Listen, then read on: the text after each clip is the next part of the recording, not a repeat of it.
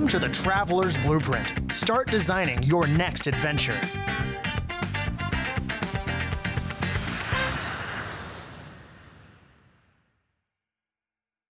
Thank you for joining us on the Traveler's Blueprint Travel Around discussion, where we aim to discuss the beautiful diversity of our planet uh, with with different people each each episode. So these episodes air the first Monday of every month, and you can tune into them then. Last Monday of every month. I'm sorry, the last Monday of every month. So It's okay. yeah, it's like uh, before we get started though, if you're listening to this and you are yourself in the travel community, in the travel community in some way, and you're interested in joining us for a future episode, please feel free to reach out to us via email at thetravelersblueprint at gmail.com and we can get you in line on a list to be on a future episode. Today's topic is a deep one, heavy one. So we're going to talk about cultural appropriation and cultural diversity as it relates to travel. But before we do that, I want to take a moment to introduce the panel members. And when when I ask you to to introduce yourself, just tell us where you're located, how you're involved with the travel community, and where people can reach out to you to find your content. Ariel, as the recurring guest, why don't you go first? Sure, I'm Ariel Rose. I'm currently in St. Thomas, but I am based in Charlotte, North Carolina. Um, you can find me at I'm underscore Ariel Rose on all social media platforms, and you can contact me at Ariel at arielroseinternational.com. Thank you. Lou. Hi, hi everyone. So I'm Lou. I'm from Venezuela, but I live in Chicago at the moment, and I also have a podcast. It's called the Solo Female Travel Podcast. And where you can find me, my Instagram is at the Solo Female Travel Podcast. Thank you. Thank you. Matilda. Hi, my name is Matilda. I'm based in Canada, uh, and I'm a travel blogger. And you can find my blog at mileswithmoonshine.ca um, or on Instagram at uh, moonshine. Thank you. And Jeanette. Hi, everyone. I'm Jeanette, also known as Jet Set with Jeanette, and I'm in between uh, Los Angeles and Nashville. And uh, a little bit about myself. Uh, let's see, I'm a writer, journalist, producer, um, TV host, and uh, I also have a, a, podcast called Global Conversations. Um, and I'm also the vice president of media for Travel Unity, which is a nonprofit organization that aims for uh, diversity, inclusion, and equity in the travel industry. Wonderful. Yeah, thank you. Thank you all for joining us. This is actually I didn't even realize this, but I think this might be the first all, you know, full female panel. All. Yeah. Yeah. I don't know I if you I don't know if you heard the future is female. I, I have heard that. You know, I I I'm all right with it. We're one step closer. We have a female vice Mhm. president, so right. Yeah, That's the first. African American, Indian. American, and female vice president. It's very exciting. And and you know what? Some of the best leaders in the world right now are women. If you look Mhm. and New that's very true. If you see So- who handled the pandemic the best, it's nations with female leaders. I just want to throw that out there. Yeah. I didn't I didn't know that. Um, Australia handled it well. I think they have a man in charge, right? I, no, I, I don't know. I don't know. I don't know. Anyway, that, that could be another topic. He's a better leader. I don't know if that's a good one to go over, but equally equally divisive in, in some sense is cultural appropriation and something that Elliot and I wanted to discuss, and it's partially related to the fact that we're a couple of white guys, and it's I don't know we we grew up. I don't want to say sheltered. There by no means was I were we sheltered, but growing up a white guy in America, everything is kind of Catered to us. Yeah, everything is catered to us from superheroes to movie stars, and you don't realize that that's not uh, a appropriate representation of the world as the United States. Now, as adults, we obviously realize that, and and so I don't know. Uh, as travelers, on top of that, it's cultural is incredibly important. It's interesting. It's what makes inspires people to travel in a lot in a lot of ways. So there is, however, this fine line, right? When when is it when is it inappropriate to appropriate culture? I guess is is what we're going to get to. So I think I'm going to give it to someone else to kind of run with this first, and maybe I'll poke holes and, and ask some questions here and there. So Jeanette, uh, why don't you get us started? Can you help us understand, or can you define cultural appropriation? Well, cultural appropriation is, you know, kind of what you were saying uh, earlier, trying to understand and learn um, different cultures. And I think we all come as individuals with our own backgrounds, our own experiences, um, our own cultures and subcultures. For example, my my background is uh, Mexican American. You know, I was born in America, but my parents are from Mexico. So I kind of grew up with two cultures and speaking two languages. But that is my individual experience. Um, so I can speak from that perspective. However, it's it's good that you have these conversations because even myself, I don't know everything about every culture, and I don't really think everyone does. So we need to have these conversations, and often difficult but necessary, so that we can understand, you know, better understand and mutually respect each other. Because cultural appropriation is about understanding and giving credit to different cultures, in my opinion. Okay, so so it seems like intent has a lot to do with whether or not you're appropriating or celebrating a culture. Does that sound right? Does that? Yeah. So, for example, in my experience um, here in the United States, Cinco de Mayo is heavily celebrated, and it's um, there is a belief or, or some people may believe that that is Mexico's Independence Day, which is not. It's actually September 16th. Um, but in the US, it's highly celebrated, and a lot of people may think that it is. There's things like that, right? It's just not knowing or not really understanding the history of a holiday that is being celebrated, which um, it's it's kind of it's not to me as offensive, but it's just trying to understand that that you know what I'm saying, like being a voice and saying, well, actually, it's not Mexico's Independence Day. Mexico's Independence Day is September 16th, and um, having those conversations. Right. Yeah, and what is the the negative thing that comes to well again i can only speak for myself and um, in my experience and from my perspective but you know there's a lot of stereotypes and there's a lot of um, outdated beliefs about um, certain groups like for example the latino hispanics we're not monolith right? So putting us all together that we all vote the same believe the same eat the, it's just that's that needs to go. Like you need to really dive deeper into you know the different latin american countries south america mexico. Every country has beautiful cultures and history and nature and and they're so diverse within itself. I think just putting us all together in one big group is is is just not doing enough work to understand. Yeah, and i think that was it's lazy. Yeah well, I think that was very, very clear in the recent election. Yeah. When, you know, different, you know, you're realizing how, you know, we're not monolith. We vote differently. We, it's so, yeah, it's just better understanding. Interesting. Yeah. When you, when you say the election, can you go into a little bit more detail with that?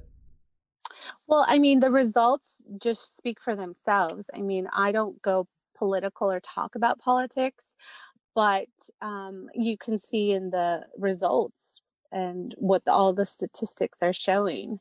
Um, and it's also bringing a lot of new conversations within the media. Um, and a lot of people from the media perspective are finally, you know, having their voices and stories shared. So I think it's just, it's a time in history where you're seeing it um, everywhere. Yeah, and I think to expand on that, I think the the election kind of pointed out that uh, Hispanics do not all vote the same, which is what Jeanette was saying. So Miami Dade County, for example, in Florida, is primarily the state of Florida. yeah, it, yeah, and uh, they have historically voted Democratic. I mean, for the 2016 election, it was I think a two thirds split, one third split, and this election it was barely over 50%. And that difference in voting just and what people thought they were going to vote is very different than how they actually voted. And putting them into a homogenous group and thinking that they're all going to vote one way is it's not fair to them and it's not fair to anyone else that we do that to. Right. Interesting. All right um I think this is a much different conversation post election, but it is it is but i think i think the point of this discussion is that everyone who is listening to this is a traveler in some way, shape, or form and wants to learn better what the boundaries are when it comes to embracing and celebrating a different culture. And I think we, as Bob and I, as white men, often get the brunt of the cultural appropriation because we want to there are times when we want to celebrate and take part in like Cinco de Mayo, but we are taking part in Cinco de Mayo because it is something to celebrate. We don't know what we're celebrating. We don't know why it's why Cinco de Mayo has significance, but we feel like, oh, it's another holiday that we can have fun or drink or do whatever we want to do. But the point is that we need to understand why we're doing it so we don't appropriate it. As we spoke in the beginning, intent is key when finding the line between appropriation and celebration. Right. Like, for example, if I saw a post of someone who's celebrating Cinco de Mayo, but it has no context or nothing, then I just swipe away because there's no substance and i think we're going to that age where we want substance and and especially in the travel industry you know we're past these staged photo shot perfect photos with no substance like you know i think moving past 2021 you know we have eh, right now we're still in the pandemic we're going through so much personally and professionally and you know as a nation i think we want more unity i'm speaking this is my opinion i feel like we want more unity we want more vulnerability um, we want more connection and authenticity and with authenticity comes intention what is your intention?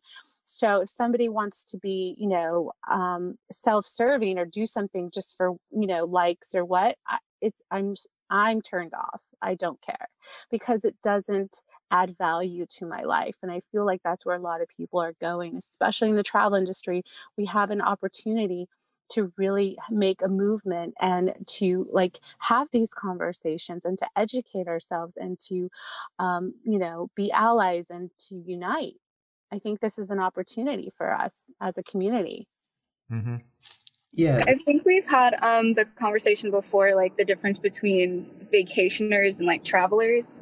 And I think travelers are do try to be more cognizant of immersion, like cultural immersion, and like having those authentic and cultural experiences without it having to be like fully dressing up in another culture's, um, you know, like formal wear or something like that. Like being able to experience a culture without appropriating it. I think that's something that travelers really try to do um, when they're just more knowledgeable about how what might be taboo. Like you might go to a country, a friend, I was just talking to a friend, she was like, one of my biggest fears about traveling abroad is that like breaking a law and I didn't know I broke it. Um, so I think that's like a big differentiator from people that are, you know, like common travelers and people that just go out for vacation, you know, two or three times is that the vacationer might want to go to Japan or go to Africa or something for to like as a bucket list item and try to like fully immerse in that in a way that might seem as though it's appropriating the culture. Whereas you know a traveler might take that by doing like a cooking class or doing like a sewing class like just kind of going across the experience um, slightly different so that it doesn't come across as offensive. And i think bloggers and instagrammers are trying to do a better a better part of that even with you know with like tiger king coming out and you know the realization of animals and you know the the care of those animals that are in environments like that um, I think that plays a big part as well. Mm-hmm. Yeah, and as as travel influencers, travel content creators, I think we play a big role in not perpetuating stereotypes and perpetuating the uh, the notion that if I want to dress up and celebrate Oktoberfest and wear lederhosen, and most of Americans think that I, I shouldn't say most, I can't generalize that, but there are people that think that Oktoberfest occurs in October when in reality it is to celebrate the coming of October in September. And they use it as an excuse to drink and have fun. And while drinking and having fun is not in itself wrong, wearing lederhosen as an excuse is. But, but also it's, it's, it's the marketing you know? It's like oktoberfest. It's like okay i'm gonna you know everyone wants to go to munich and like drink. So there's a lot of marketing that plays that part also with cinco de mayo. Uh, uh, yeah everyone is ignorant of uh, a lot of people i've met is ignorant about it but then also that's the marketing that is out there. Like hey let's go and drink mexico independence which now it's like the independence of puebla which is a, a small area in mexico so um, I guess just like, yeah, you know, even though if we're ignorant about it, like, yeah, I'm just going to go out and celebrate, at, at, least you're exposing yourself to something new, to something different. Yeah, but I, I, I, I don't think ignorance is, um, can no longer be an excuse because I feel like we have an excuse. all, all the information, right. we have all the resources more than ever. I think the ignorance is bliss is no longer going to be um, in my opinion, acceptable. I think we're moving into a new age, a new movement where if you don't take the time to educate, to inform, to meet people, to talk with locals, you're not doing your job. Um, you know what I mean? If you're going to be this influencer or whatever, I think you got to think of the bigger picture, like take yourself out of the equation. For example, if I see someone in a photo with a sombrero and just goes to Mexico and just la la blah I, you know, there's microaggressions. There's these subconscious, um, you know, uh, feelings that you can get without meaning to. There's a, you know, there's a lot of these things, and that's why it's important to educate yourself on the culture um, and have these conversations because I, I just don't think ignorance is is going to be doable anymore. Like there's just no, we got to take accountability and do better because we know better. Mm-hmm. I, I agree with you in the sense that with influence comes responsibility, and that if you're an influencer that is sharing information, yes, you should be really informed about it. Uh, but like, not everyone is an influencer. Like, some people that like appropriate culturally about a, a celebration, they just want to go, most likely go and have fun. I have a lot of friends that have gone to Germany uh, to celebrate the Oktoberfest just because they just want to go and have fun and they're not influencers or anything. They just want to go dress up and do it. Um, and that's it. Um, same with many other places I've been, like um, in, where like tourists just go, want to have fun. Yeah, appropriate. Also, I think like the community that you're going to plays a big role and they are the ones that draw the line between like okay this is offensive versus this is not this is fun. Like for example in venezuela we love when travelers comes and we want them to feel welcome. And for us it's not really offensive if you try to do something that is traditional for us. So uh, we're like very open in that sense. That that's something that to me is still uh, foggy. Um, you know, Jeanette, like to, to go into the sombrero example, um, you know, if you go and you're wearing a sombrero and you're wearing traditional Mexican garb and you're trying to celebrate Mexican culture, where is the what and your intent is is well is it then okay to wear uh, the the traditional garb of the culture you're celebrating? If you're going for educational purposes uh, to immerse yourself in the culture is that okay I don't know. Um, again, I, I can't speak for everybody and just speak for myself, but I will say what is the intention? What is the, if you're going to take a photo, what is the caption? What is the intention, right, behind it? Because that can make a huge difference. Um, but again, there, you know, I don't know. I have cousins. My family's from Mexico and my mother's from Mexico City. Um, someone could take a photo and she could be offended, and I may not be offended, or I may be offended, and she's not offended. It, it's not black or white. It's not, that is a foggy area. Right. right. And I think that's why, as an individual, um, if if coming from the inf- influencer whatever influencer means to to you um, coming from that perspective uh, you know being responsible for what you know what you put out there because people will see it and people will hear it. and we're living in this age where right now even post election where there's a lot of of noise happening and if you're not you know depends who you're watching or what you're listening to i mean you know it's it's it's very powerful words are are very powerful images are very powerful um at, you know when i was back in journalism school we took media ethics. That was a huge and media law understanding you know ethical what's ethical and what's not i think that is really important too. Yeah. There's I think um I think intention matters, but I don't think it all falls on intention because like I just remember seeing this Twitter post and it was um it was a Chinese girl and she was like our culture is not an aesthetic, it's our culture. Um, and I think that even goes for how it is in multiple countries where the culture is very rich. I think that also comes from um, kind of like a, a lost identity for the states. Um, so I think that intention matters, yeah, but I don't think it all falls on intention because there are ways you can cross the line and your intent was all good, but that doesn't that doesn't stop that it crossed the line. Yeah, that and that's sort of where my confusion lies because um, who who's the who's the Canadian president or Matilda. Trudeau. yeah uh, Trudeau. So he he got a lot of backlash for dressing in different garb. I don't remember uh, which cultures he was trying to associate with. I don't remember, but I remember I know that he's notorious. Matilda, Matilda might. I mean, she's Canadian. Yeah, yeah, Yeah, she when you said the Canadian, I was like, Matilda? yeah. Matilda, do you Do you recall when Trudeau did that? What he was dressing up as? I don't know if she's there still. But so so anyway, I mean he but his intentions were good and he still faced backlash and I understand why. And the the reason part of the reason that this conversation even came to fruition is because well, you know, we love go traveling and uh, really the primary motivation for me to travel is to learn about a new culture and meet the people that that occupy this new country and try their food and converse with them and see their architecture and understand their daily lives and just just learn just learn really i just i love learning about the world and i, I always And that's great. That's like a great concept, but like a lot of people don't travel to learn. Like if you think about it, like they travel to go to pretty places or to like cross something off their bucket list.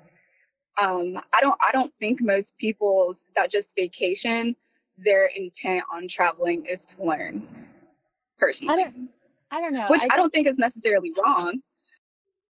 I don't know. I don't know if there's a way to measure, it, like to know, you know, it's just travelers are so, you know, they're so complex and so diverse and um who knows? I mean, there's really no way to measure that. I mean, I, I could be wrong. Maybe there's studies and statistics. So I, I guess we, we all I guess have a good understanding of what it means to appropriate culture, what it means to try to walk a very fine line. But is there, Lou or Jeanette, you both can take turns chiming in on this. Is there a general rule of thumb that you would recommend for someone traveling to a new country or trying to celebrate a foreign culture in their own country that that is acceptable and that won't insult or harm the integrity of Or, or offend. or offend the, the the culture they're trying to celebrate is there a way to do it appropriately in my opinion, as I said, I think that the the the community that you're visiting visiting to will the ones that will uh, set the tone for that. Um, because I- I've I've visited countries where they want me to do everything they do, and actually for me, I am like the one like back like that is like okay like but is this okay to do? Like should i do this? And like yeah yeah just do it. And they are the ones actually that take pictures of me and stuff. So i'm like you know what? I i'm just gonna play along. And yeah all right. Yeah. yeah. Really bother you. I think Hello? just, uh, is it, Hi, Matilda. I think we have you back. Hi, sorry, sorry to interrupt. Is this any better? Yes, it is. Yeah. Much. yeah Okay. Jeanette, did you want to? Did you want to? Oh, right. I was just going to say, I think just you know, um, before you travel to a destination, maybe just do um, adequate research um, beforehand. Maybe uh, different sources like a guidebook, but also a magazine. Maybe talk to somebody who was recently visited or somebody who lives there. Um, I think just trying to get as much um, information about the culture. For example, I went to Egypt in March. And before I went to Egypt, um, I spoke with friends who were from Egypt. I spoke with, you know, uh, travelers who've been to Egypt. I read about Egypt. I watched movies. I I tried to learn as much about the culture, uh, language, everything I could before going, um, because I think that's that's important. That's something that you can do. And, mm-hmm. and, like you said, there's lots of resources available online in the library, guidebooks, bookstores, you friends of friends, podcasts, movies. Um, and then I, I was happy I did that because, you know, you, you learn more things than you probably thought. And, and, um, that's, that would be my recommendation. Yeah. I think, I, think I, I, I agree with, with uh, what Jeanette has said and sort of going back uh, to something I was trying to say earlier, but I was having a few uh, audio issues in terms of um, whether intent matters. And I think for me personally, I don't think in most cases it does matter just because um, as Jeanette has said, you can do the research to find out what things are acceptable or not acceptable within a culture. And whether your intent was to be hurtful or not, it's how it's perceived by the other person that I think matters. And for me, that's what makes the difference between cultural appropriation and, and um, cultural appreciation if something is perceived by a culture as cultural appropriation, as um, discrediting the culture, as um, unacceptable in the culture, then that's what it is. It's not up to us, the other person who's done whatever it is, to define or to uh, try and explain why it's not or why it was not intended that way. Um, and where research really comes into hand is giving you that perspective. I mean, of course, you might not find everything um, online, but having done some research, you can know at least some of the things that are perhaps significant within a culture, um, what is acceptable in that culture, and then doing that due diligence will help you to avoid those kinds of situations where yeah you really did not mean to but unfortunately that's how whatever you've done is perceived within that culture uh, so I, I I agree. I agree with you. Um, but I, my my pushback, I guess, is I just I think if if a culture were to disagree with how someone is trying to appreciate that them, it's it just seems like a really weird area because you have someone with good intentions that's trying to learn and immerse themselves in a new culture and understand their culture, and then that culture then says no, we don't like you doing that. Um, I don't know. It doesn't it stunt or or put a blockade on people being more accepting? Like shouldn't that shouldn't that culture in a sense be accepting of someone new, learning about them and them joining together and doesn't that that mutual um, appreciation for one another's culture bring I think I, I like that question because I think I, a prime I, example of that is a a white person wanting to have their hairstyle as dreadlocks and I think that is a common situation or scenario where they have all of the well meaning in the world, but for whatever reason, um, either the black community has said, no, we don't want that. We don't want you to be able to wear dreadlocks because that is part of our culture. Matilda, do you have any thoughts on that? I do actually. So I'll start by saying um, I'm sure you've heard the saying that says the road to hell is paved with good intentions. So I think it doesn't really matter that you have good intentions. But I think what matters more so is, as I've said, how the people perceive it, but also what happens next. So just because a culture also perceives what you've done as being cultural appropriation or being disrespectful to a culture doesn't mean there isn't room for conversation there for them for them to explain to you why because sometimes it's the historical significance of something. So of a hairstyle for example something that's been traditionally shunned when black people do it for someone else to do it we may not be in the space right now for that to be okay but it doesn't also mean one that that's how it's always going to be but two that it's not an opportunity for us to both grow for us to explain to you why something like that is so hurtful to us why it's hurtful that we can't go into the workplace with that hairstyle not be called unprofessional and not be called all these negative things whereas then you do it and it's okay because that's also like with the example specifically of dreadlocks i think that's where a lot of people have an issue it's not so mm-hmm. much that you've done it it's the fact that when i do it it's a problem right? So it's the one historical context of how it was looked at in the past and some of the things that have been tied to the hairstyle in the past. But even in the present, in terms of we are still in a space where we're taking that back, where we're taking ownership of that, where we're even relearning um, as a culture what that means to us and what it can mean to us in the present day. And then to you, it's just a hairstyle. So back to the point of saying does that not take away from the um, kind of relationship building that can happen or um, i can't remember the exact wording you use. I don't think it necessarily does because it allows us to have those conversations whereby you can have empathy for the situation that i'm in and the history that i have with that situation. And then perhaps you will also be able to see why it might not be appropriate for you to be doing that. Yeah i agree. I think education and informing yourself and speaking um, to people is important. But I also think when you're talking about culture, you know, there's subcultures to cultures. It, mm-hmm. You know, it's not one culture and then that's it. I mean, there's diversity within a culture and it's multi generational. There's it's so complex. So when you talk about culture, it, it's it's really complex.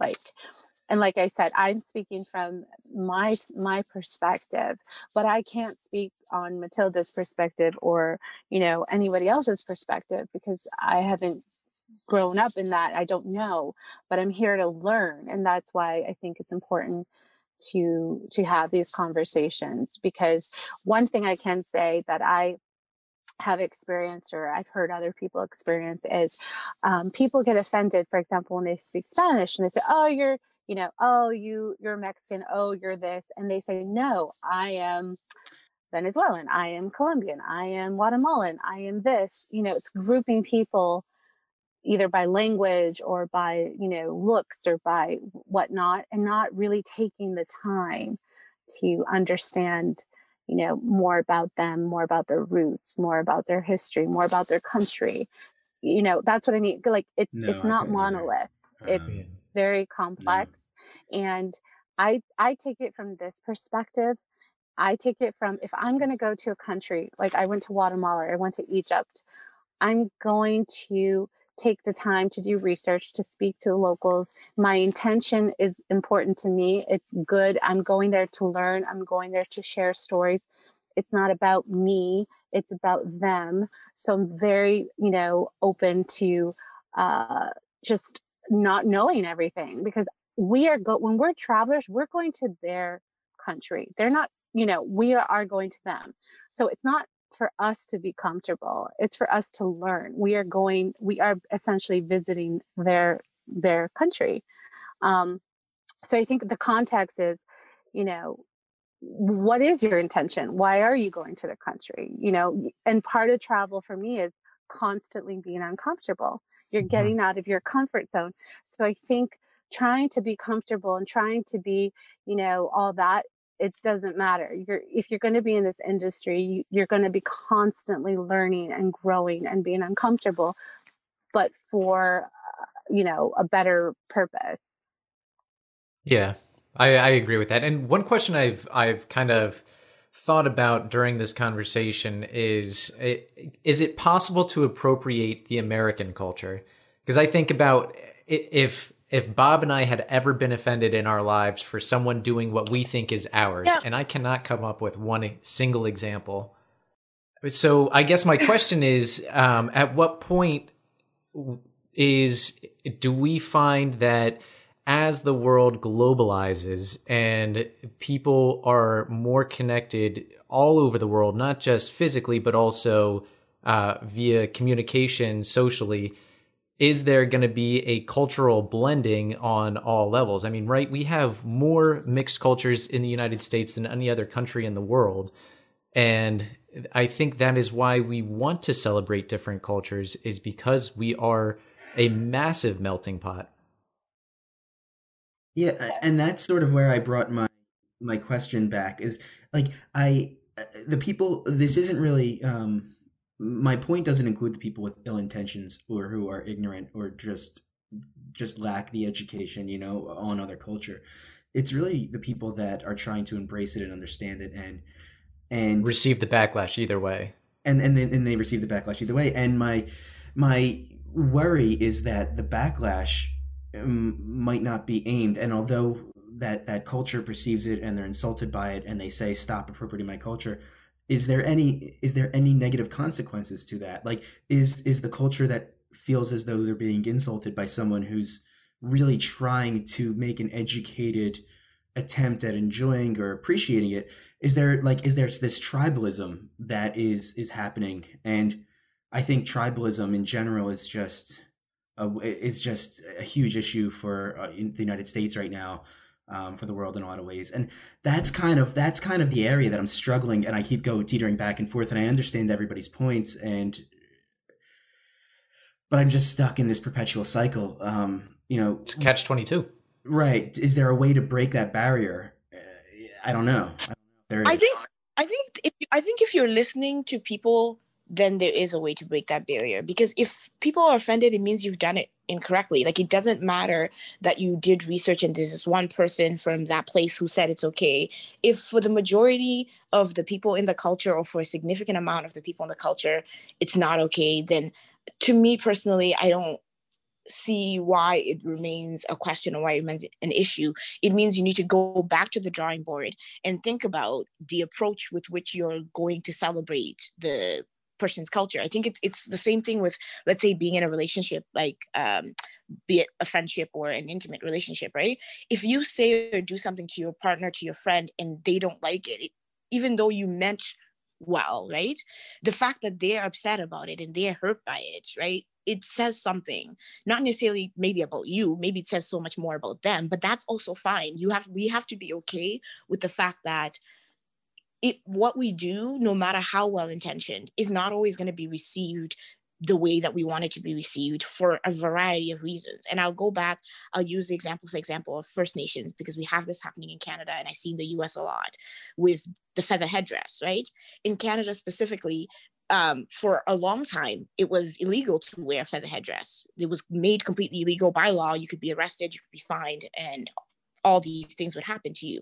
And yet it's such an important part of First Nations culture and it means a lot and you just only supposed to wear it if you've uh, you know, done all these accomplishments, and it, they, there's so much behind it, right? Even before colonialism, then you have colonialism, and you have that taken away, and now they finally have it, and they're able to celebrate it, and then somebody wears it as a Halloween costume. And honestly, when you think about it, it's like, well, yes, it's annoying, but it's just a Halloween costume. What's the big deal? But if for you, you actively remember your dad, your mom going to prison for wearing the headdress. For you, you remember being pulled away from your like you have all these negative emotions that you tie to this um, to this thing, right? Of things that have happened to you, things that have happened to your family. It doesn't matter that me as Matilda, I think this thing is so beautiful and I want to appreciate it. And so I want to wear it, right? Like that matters less than the history and the, um, all the things that are tied to it for First Nations.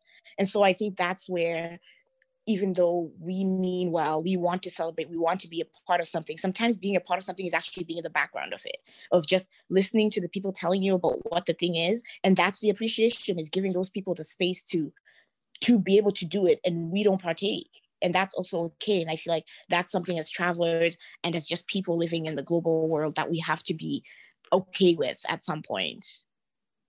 Right, because at the end of the day, it's not about us, it's about sharing the stories and informing and, you know, uh, giving people, you know, cultures their, their um, voices, a, a platform to share.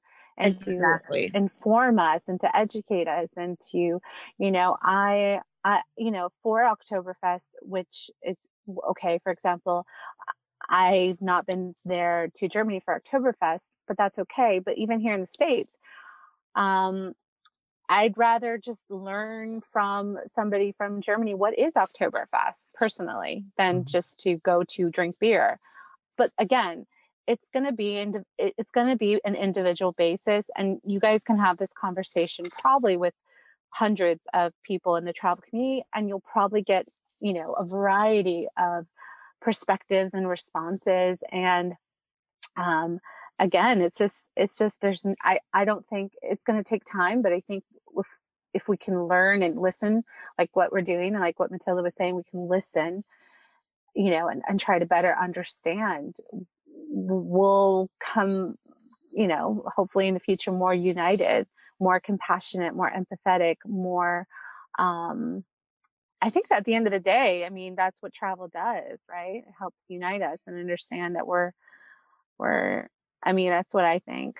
Yeah, I think one of the one yeah, of the conversations just... that Bob and I have had with one of our guests was that no one has ever come back from travel less empathetic. Right. Travel is sort of a medicine for for closed mindedness. It, it, it cures it in a lot of ways. I think. For sure. Yeah, I mean, no, you I told... it... oh, sorry. Go ahead, Martina. No, it's okay. Go ahead. I was gonna say that yeah, you experience how things are done differently in, in other places and and how something that might be uh weird to you is something pretty normal over there. So and just immersing yourself in that is definitely uh life changing and like mind changing as well. Right. Yeah something perceived like the the Dia de los Muertos, right? That's a holiday that's celebrated.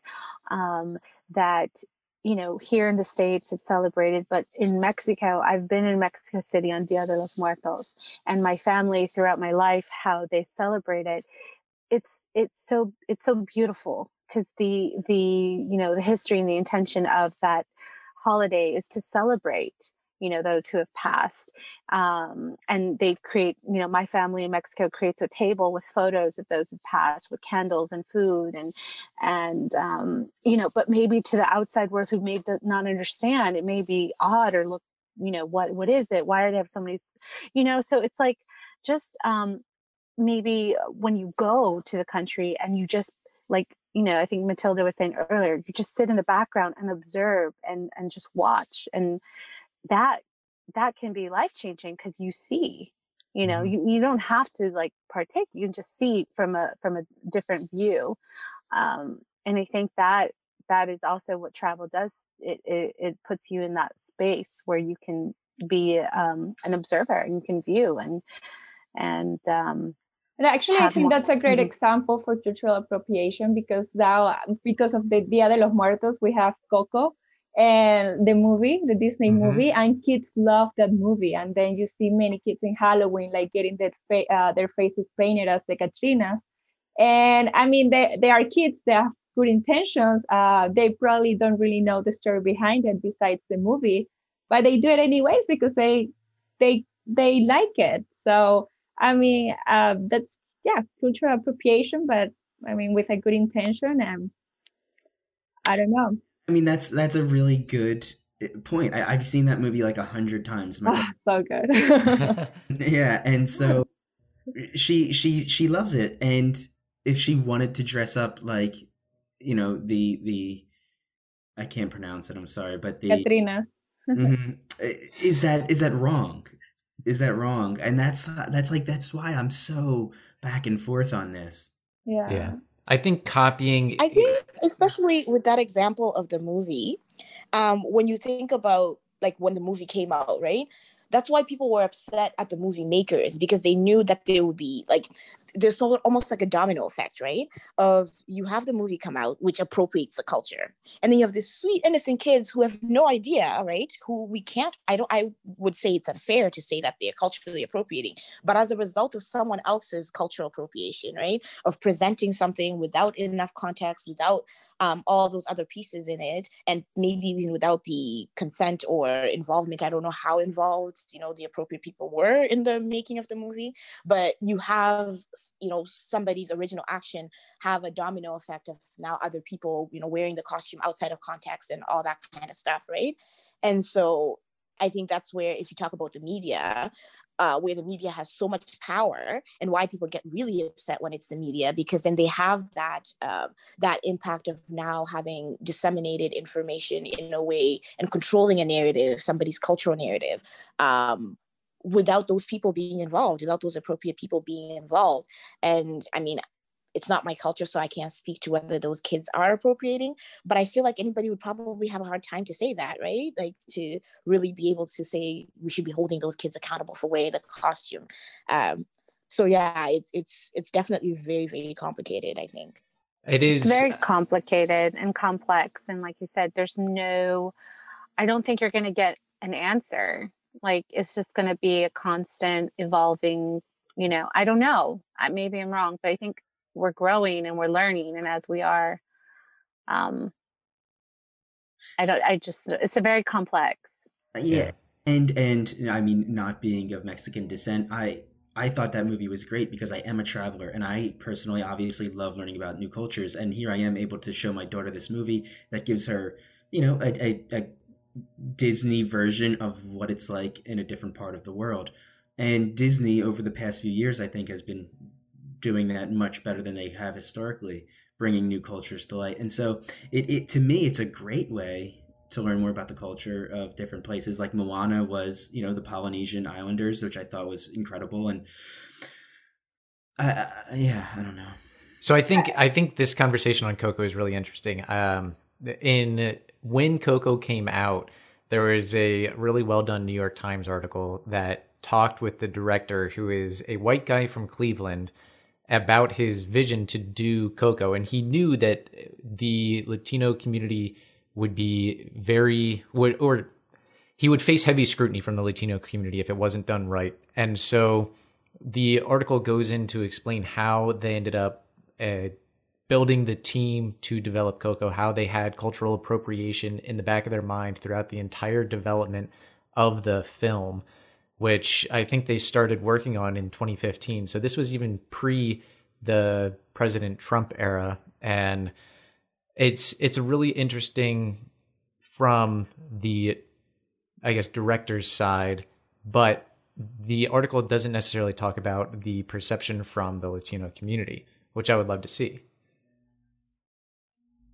Hmm. Yeah, that is really interesting. I I don't know what the response was um, either. That would be interesting to find out. Um, but I think what Disney's intention with Coco was was in a way to was trying to to show, especially the younger audience, the beauty of Dia de los Muertos and and how it's it's celebrated and and in a in a way that um, that kids could could understand. I mean, my niece, I have an eight year old niece, and that's one of her favorite movies of all time. Um, so it's interesting. Again, um, just like with everything, I think you're going to find people who who will like it, maybe not like it. Um, it's just trying to like what you're saying find find the the the medium line find the balance of you know how how to talk about culture and in an appropriate respectful way. Um i don't know it's interesting. Yeah i think that's i mean the, the, the main the main point here is to just have respect and consideration and empathy towards towards any culture at all yeah. times. And I, I think that's the best you can do. And as long as you try to practice that and and I don't know, it, it preach this understanding and acceptance, then then that's it. You know, do your best and and educate yourself. Yeah, I think I think the conversation has kind of been revolving around this point that we as travelers should be accepting of how others perceive you when you want to embrace their culture. But I think part of this conversation also needs to be the individual cultures having that conversation about when is it okay for others to use our culture and with being willing to grow and being willing to let that happen, right? Copying is the highest form of flattery. No idea in this world is ever truly new and invented by itself. Take architecture, for example. The Roman architecture is used all over the world. Chinese architecture is used all over the world. And it's not that I do not believe is a form of cultural appropriation. It is an evolution of architecture throughout ages.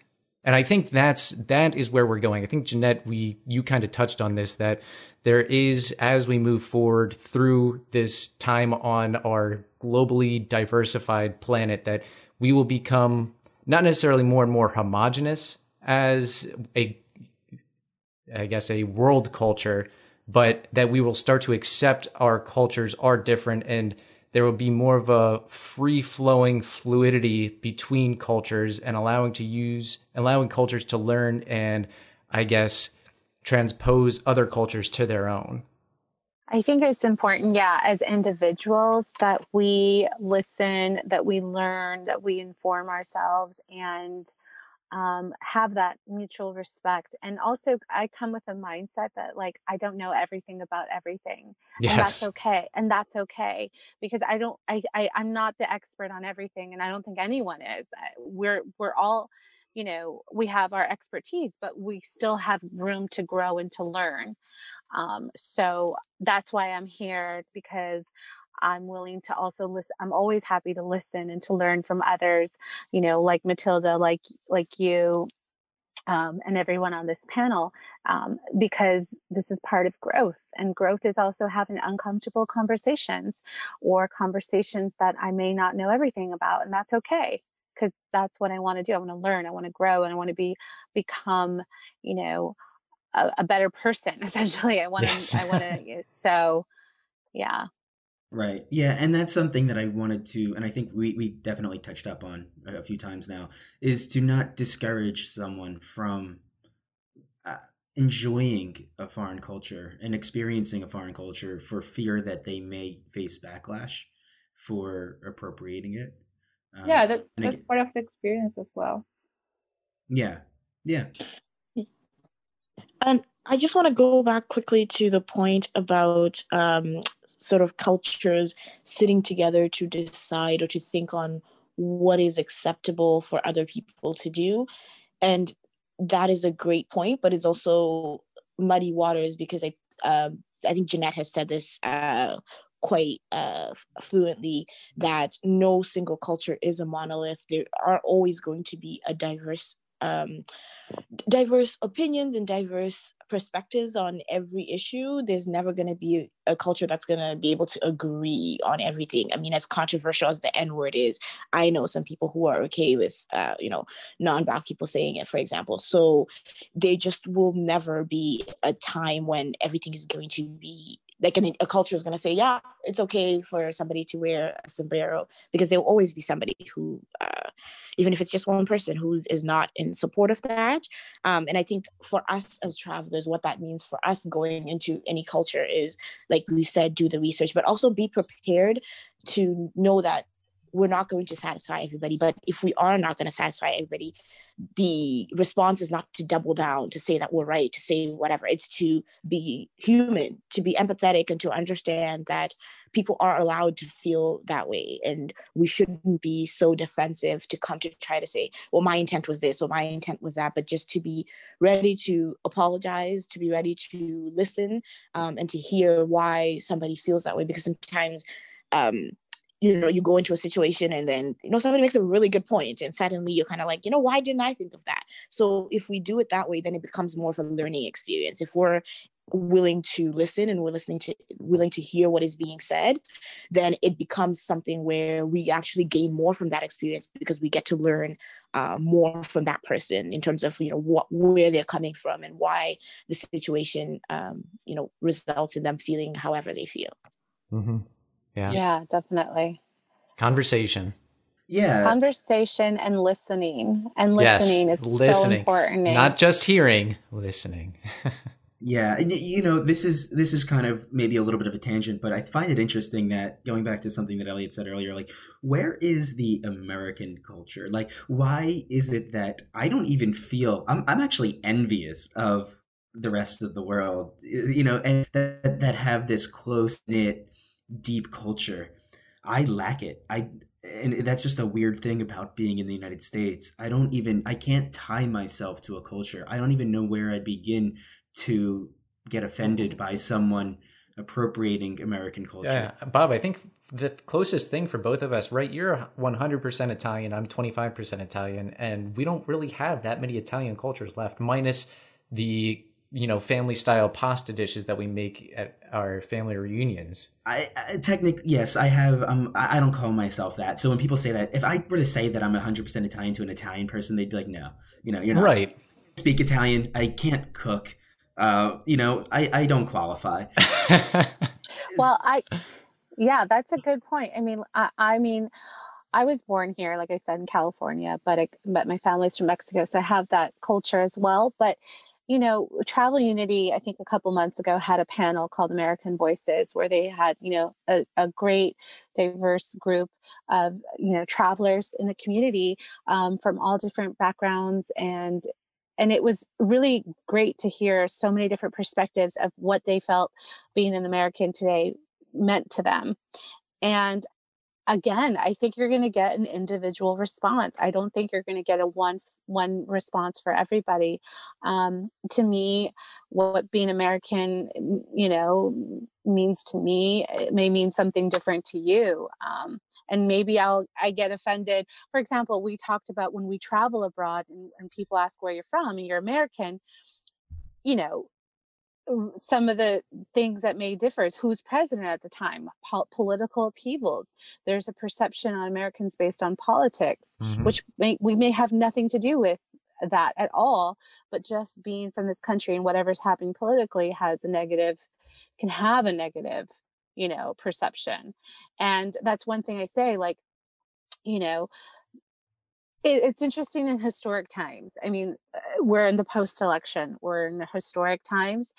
I feel like America right now, we are not all on the same page. Um, and people's, yeah, it's Yeah. interesting times. Very. Yeah, that's I that. think too in in talking about what is American culture, um, as a Canadian, it's interesting um, because for me, like I see some level of American culture from when I go around to the different places. Like it's so different from what I'm used to that I see a culture, if you can call it that, or I notice things that are different from my culture, and therefore I associate them with American culture, which they may really not be um like you know if you're in the south if you're in louisiana for example like there's very obviously a culture but same Mhm. thing with even new york like you know even the air is different. I'm like oh my gosh this is so you know? And i know for me as a canadian i also thought that canadians didn't really have a culture until i left canada and then i said things did things and people are like oh we don't say it like that. Oh we don't like do that Yeah. when we cook that. And then that's when i started seeing oh wait like there is a culture. There's a way that of course not like Jeanette has said, right? Like not every single Canadian cooks pasta or whatever the same way, right? But there's like these little things or mannerisms that seem so they seem so mundane in the everyday. You don't think too much about them. And then when you go somewhere else and you see something uh, being done differently, that's when you go, oh, so maybe that like is you know something culturally or something uh, related to the place where I live, you know? So that's also the other thing I know from me that I've really appreciated about traveling was it also made me like it made me look outward in terms of like appreciating other people's culture, but it also made me look inward in terms of like, oh, there's another way to do that. There's another way to say that. There's another way to do X. And then thinking more about how I do things and how I say things and how I approach things. Um, and Yeah. how different that is from other places, kind of. So I don't know if kind of that made sense. I felt like I went on a tangent, but no, it, it did. once you start comparing yourself to others, you see it a little more.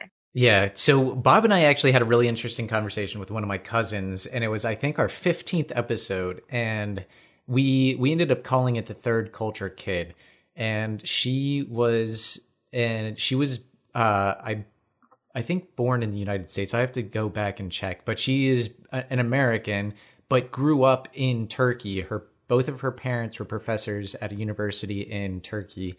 And so she grew up there in her formative years up until she was about 15 or 16 and then came back to the United States for college. But she deemed herself uh, that term, and it is a real sociology term for as a third culture kid because she didn't feel like she fit in fit in as an American when she came back to the United States, but she also didn't feel like she fit in as a Turkish kid when she lived in Turkey because she had American parents, but because she lived in Turkey when she came back to America, she did things very differently. So she never felt like she fit in anywhere she went. And it was it was tough for her growing up. And I think there are many many people like that where your own culture doesn't accept you because you have other cultural uh, traditions Yeah, that was Yep, that is definitely relatable as like the child of an immigrant. Like my parents have like very strong ties to their culture, having grown up in Zimbabwe, having uh, ties to that culture, and then having raised us to some extent with that culture, but of course adjusted to some Canadian level of Canadianness.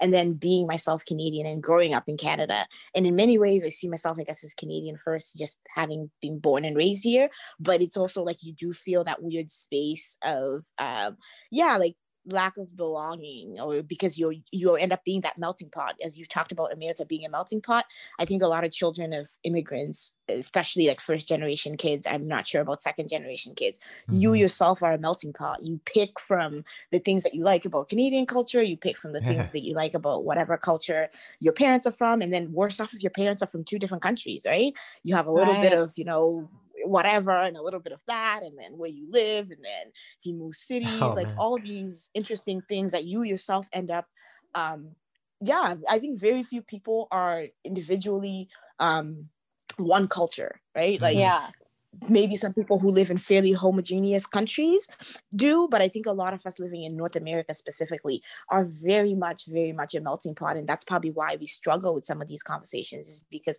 we're not necessarily used to having to choose a side. We kind of get to live the best of all worlds. We get yeah. you know right around the corner there's a mexican restaurant and around the corner there's a thai restaurant and like this and that right? And and it's great. And i do look forward to that sort of being more on a global scale. But I mm-hmm. think a lot of people, I guess, still have a long way to come just because of the history that they have with their culture before they can maybe open up for other people to really like engage in their culture but it is definitely an interesting experience i think being a north american whatever that means right and uh well yeah you know yeah she really touched on a lot of good points because um coming from mexican american first generation background myself, growing up in a household where I was only spoken to in Spanish um, since I can remember, but going to school where everyone spoke English, um, and then coming home and then Spanish again, and having those both languages,